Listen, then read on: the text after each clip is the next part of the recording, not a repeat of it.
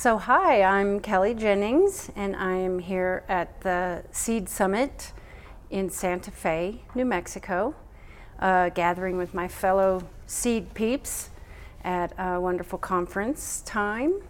And uh, I'm recalling the time when I was in my 20s when I first ended up with my hands in the soil.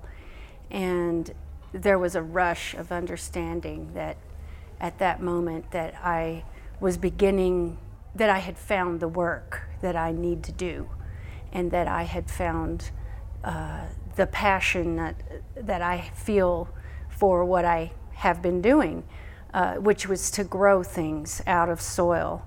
At that time, didn't really connect that there may have been some sort of genetic thing going on between all of my family who had always been farmers and my own connection to the soil because um, I had grown up in an urban setting and I had never, other than just childhood experiments in cups in school uh, and my mother's garden in the front yard, um, hadn't been seriously exposed in my young childhood.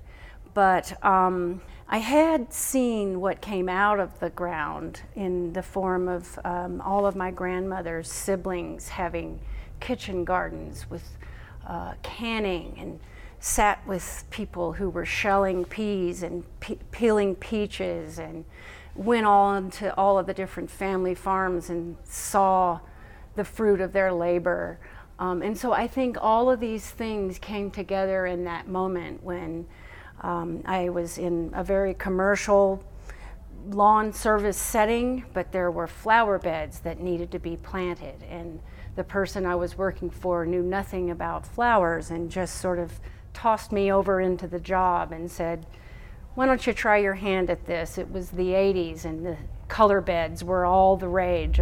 Huge swaths of the same color, blending a couple of different colors in large patches to get the attention on of the passerby to get you to go and rent their apartment in their apartment complex. So it was a big deal to have these flower beds, and I that's where I started my work was with flowers. And uh, I went on from there, just not being able to get enough of growing things. And every spring it was like new promise and um, growing things is just it's just perpetual optimism. No matter what what ends up, you learn from it. So there's hope in every season and every spring is just so exciting. What are you going to grow? What are you going to try?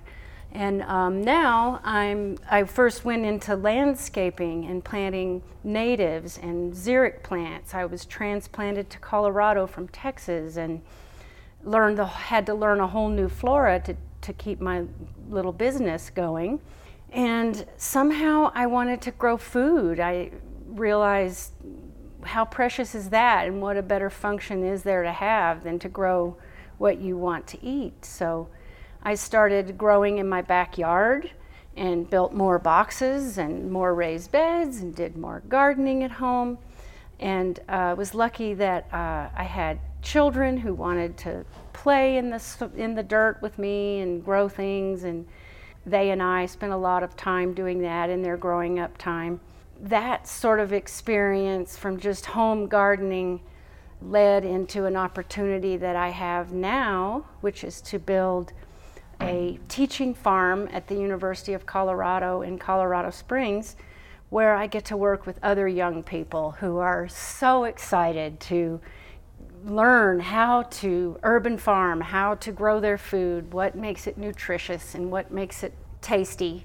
And now to get in touch with the seed people uh, through um, Rocky Mountain Seed Alliance and having gone to seed school and learning the importance of saving the seed, I feel, you know, at my age, at 56, I've like got a whole new passion, a whole nother chapter of life opening, and more gardening and uh, years ahead to uh, even fulfill a different function. So I'm excited to be working still what I love and now to uh, educate young people who are so passionate to learn these things and pass them on.